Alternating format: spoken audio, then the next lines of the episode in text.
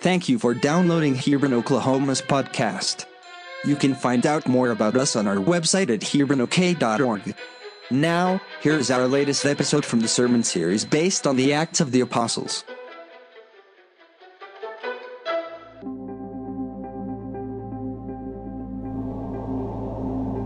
Ye men of Galilee, why stand ye gazing up into heaven?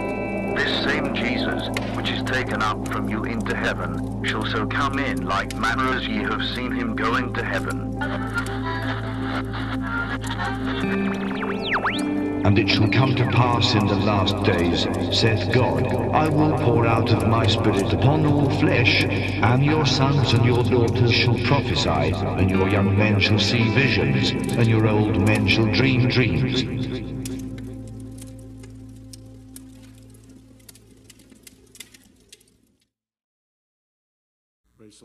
Is uh, such a privilege to be with you all this morning preaching God's word.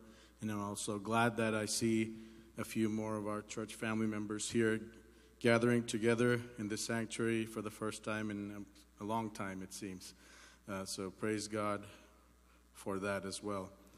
Um, if your childhood or adult, early adulthood, adulthood was anything like mine, a question that often popped up in our minds before we did something unwise, but something that was relatively fun was, you know, was this: is, is my choice going to lead to an RD or a warik from my parents? Um, you know, warik is a scolding, uh, but uh, might be wise not to translate the word RD. Everybody should know the, you know, the, the what that word means. Um, for some of you who are still in that phase, you know, the, all the commandments in the law can be summarized into one thing. Will this lead to an RD or a scolding? Um, often the fear of our parents is the last line of defense to prevent us from getting into trouble.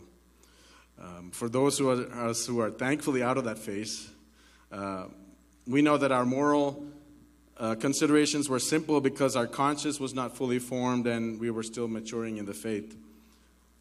Now, many years later, after becoming a parent like myself, you know, those roles have reversed, and I'm starting to see why my parents had to do what they had to do. Um, so nowadays, the term God fearing is not as popular in our lexicon as it was in many years ago. Nowadays, when we describe a person who is walking with God, we call them spiritual, you know, or we self describe ourselves as a spiritual person. After all, why would you want to describe yourself as someone who fears God? What, does God want us to be motivated by fear? And perhaps the term fear of the term fear of God has been maligned by our childhood experiences of, you know, either having a parent not showing that agape love or or us not showing sincerity in obeying our parents and just insincerely doing what they want us to do because we uh, feared them. But when we look at Scripture, this is not the fear of God. The fear of God means having a reverential awe of God's holiness and His sovereignty. And as we'll see today, the fear of God also means knowing Him as a loving Father who disciplines us for our good. And this is one of the many reasons the Bible says the fear of the Lord is the beginning of wisdom. So, in the last two weeks, we've been covering the tragic incident in the early church, the first recorded funerals in the church. And as you know, we are in Acts chapter 5 still, and we are talking about the deaths of Ananias and Sapphira. Just to recap the last couple of weeks, we know that, as Peter says in verse 3 of chapter 5, he says, Their hearts were filled with Satan. So, naturally, being filled with Satan, they followed the path of the father of lies. And they lied to Peter, they lied to the whole church about the fact that they took back a portion of their contribution, but at the same time, they tried to take credit for giving the whole amount. Peter said, told Ananias, Why did you lie to the Holy Spirit? You have not lied to man, but to God. Peter told Sapphira shortly after, Why did you both agree together to test the Spirit of the Lord? So we know what happens. The judgment of God comes suddenly and powerfully, and both of them fall down and die immediately. Sometimes we think Ananias and Sapphira were unbelievers that may have crept in the church and no one did not, did not have any understanding of the gospel or um, maybe were not spirit filled. But this is the early church that we're talking about. This is, I mean, we've seen many scripture portions which said all of them were filled in the Spirit. Or we see the scripture portions where the apostles are teaching them. So they had the best preaching, best teaching. They were per- perhaps experiencing the revival like experiences in a regular basis. In the language of the author of Hebrews, Ananias and Sapphira could be described of those who tasted the heavenly gift, those who shared in the Holy Spirit, those who tasted the goodness of the Word of God, yet fell away from the faith. What a tragic end it was for those two individuals. Upon hearing and witnessing this, Luke says in Acts 5:11, a great fear came upon the whole church and upon all who heard these things. A great fear came upon the whole church. In Greek, this term is phobos megas. We don't need a translation for that. We both terms are used in English. A mega fear, a great fear. This is not the first time Luke describes the church experiencing this fear. He says right after the experience in, in, um, in Pentecost in Acts chapter 2, 43, the same word is used, and awe came upon every soul, and phobias came upon, phobos came upon every soul. So this phobos or fear or awe does, does not come up only when the judgment of God is revealed, but it can also, this healthy fear can come even in the middle of a revival, even the greatest revival like the day of Pentecost. And today morning, I want to bring up two observations regarding the growth of the early church in light of these passages we just read. And first observation is that we see the church growing in the awareness of God's presence. Whether it's on the day of Pentecost or whether it's after the funerals of Ananias and Sapphira, God's hand is being revealed and people are being reminded that He is real. Maybe you and I need a fresh reminder that God's presence is in our midst, whether you are at home or whether you are here in church this morning. Don't take it lightly that the, God's presence is right there with you. God was watching each one of us, even when you think no one else is watching. In Psalm 139, 7 and 8, it says, Where shall I go from your spirit? Or where shall I fear, flee from your presence? If I ascend to heaven, you are there. If I make my bed in Sheol, you are there. This awareness of God's omniscience, omnipresence, leads to a healthy fear in Him because He sees everything. And no one can outrun Him and no one can out hide God. And if you are a child of God, it goes even further. The presence of God is not only around you, but God is working in you. Philippians 2:12 says, "Therefore, my beloved, as you have always obeyed, and so now, not only as in my presence, but also in my absence, work out your salvation with fear and trembling, for it is God who works in you both to will and to work for his good pleasure." So Paul is saying it may have been easier to obey the commandments of Jesus in my presence. Paul may have been saying that to the people in Philippi.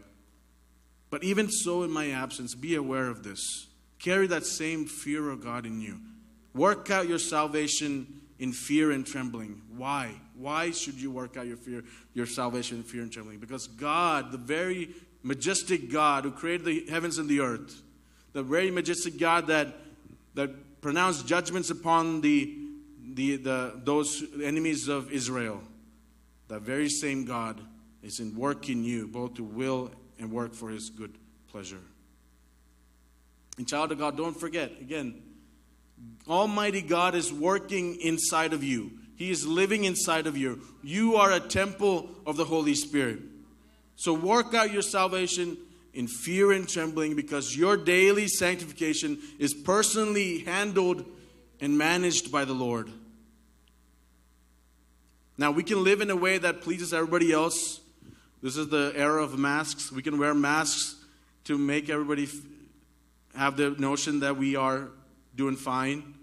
But do not forget that the presence of God is around you and within you. He is following you. He sees you wherever you go. When your private moments, He is there. He, he knows what you're saying, He knows what you're looking at.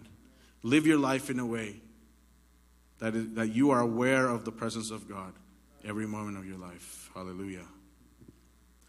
So, the first observation, again, is that we see the church growing in the awareness of God's presence. Second, we see that the church is growing in the awareness of God's discipline. The tragedy of Ananias and Sapphira shows, that, shows us that God is ultimately in charge of disciplining his church. And Peter, being filled in the Spirit, knew what was going to happen. But God is the one who brings a swift judgment. It's not Peter that is putting them to judgment, it is God. And thanks be to God that we're living in an era of grace. But that doesn't mean that we don't face consequences for our actions. If we are sons and daughters of God the Father, just like our own good parents, He will discipline us for our good. If you could turn with me to uh, Hebrews 12 5 through 11. I'm going to read that passage. Hebrews 12, 5 through 11 is a very familiar passage. And it says, And have you forgotten the exhortation that addresses you as sons? My son, do not regard lightly the discipline of the Lord, nor be weary when reproved by him. For the Lord disciplines the one he loves, and chastises every son whom he receives. Verse 7. For it is discipline that you have to endure. God is treating you as sons. For what son is there whom his father does not discipline? If you are left without discipline, in which all have participated, then you are illegitimate children and not sons. Verse 9. Besides this, we have had earthly fathers who disciplined us, and we respected them. Shall we not more much more be subject to the Father of spirits and live? Verse 10 For they disciplined us for a short time, as it seemed best to them, but He disciplines us for our good, that we may share His holiness. And verse 11 For the moment, all discipline seems painful rather than pleasant, but later it yields the peaceful fruit of righteousness to those who have been trained by it. In these six verses or so, what do we see is the purpose of God's discipline? Verse 7 says, God is treating us as his sons and daughters. The Lord only disciplines whom he loves. Verse 8 says that if we're left without being disciplined, we are illegitimate children. Verse 10 says, through discipline, we share in his holiness. And verse 11 says, through discipline, we can yield the peaceful fruit of righteousness. So, the ultimate goal of discipline is to prepare us for eternity. Yes, it, it will help us also to live a, a life of humility and, and a life in reverence, but the actual purpose is that when we are before the judgment seat of Christ, we are found in Him tried and true. And you know, even though this is very painful for me to say, and I'm speaking from my own personal experience and my own personal convictions. I mean, I thank God for every moment of discipline He has brought in my life.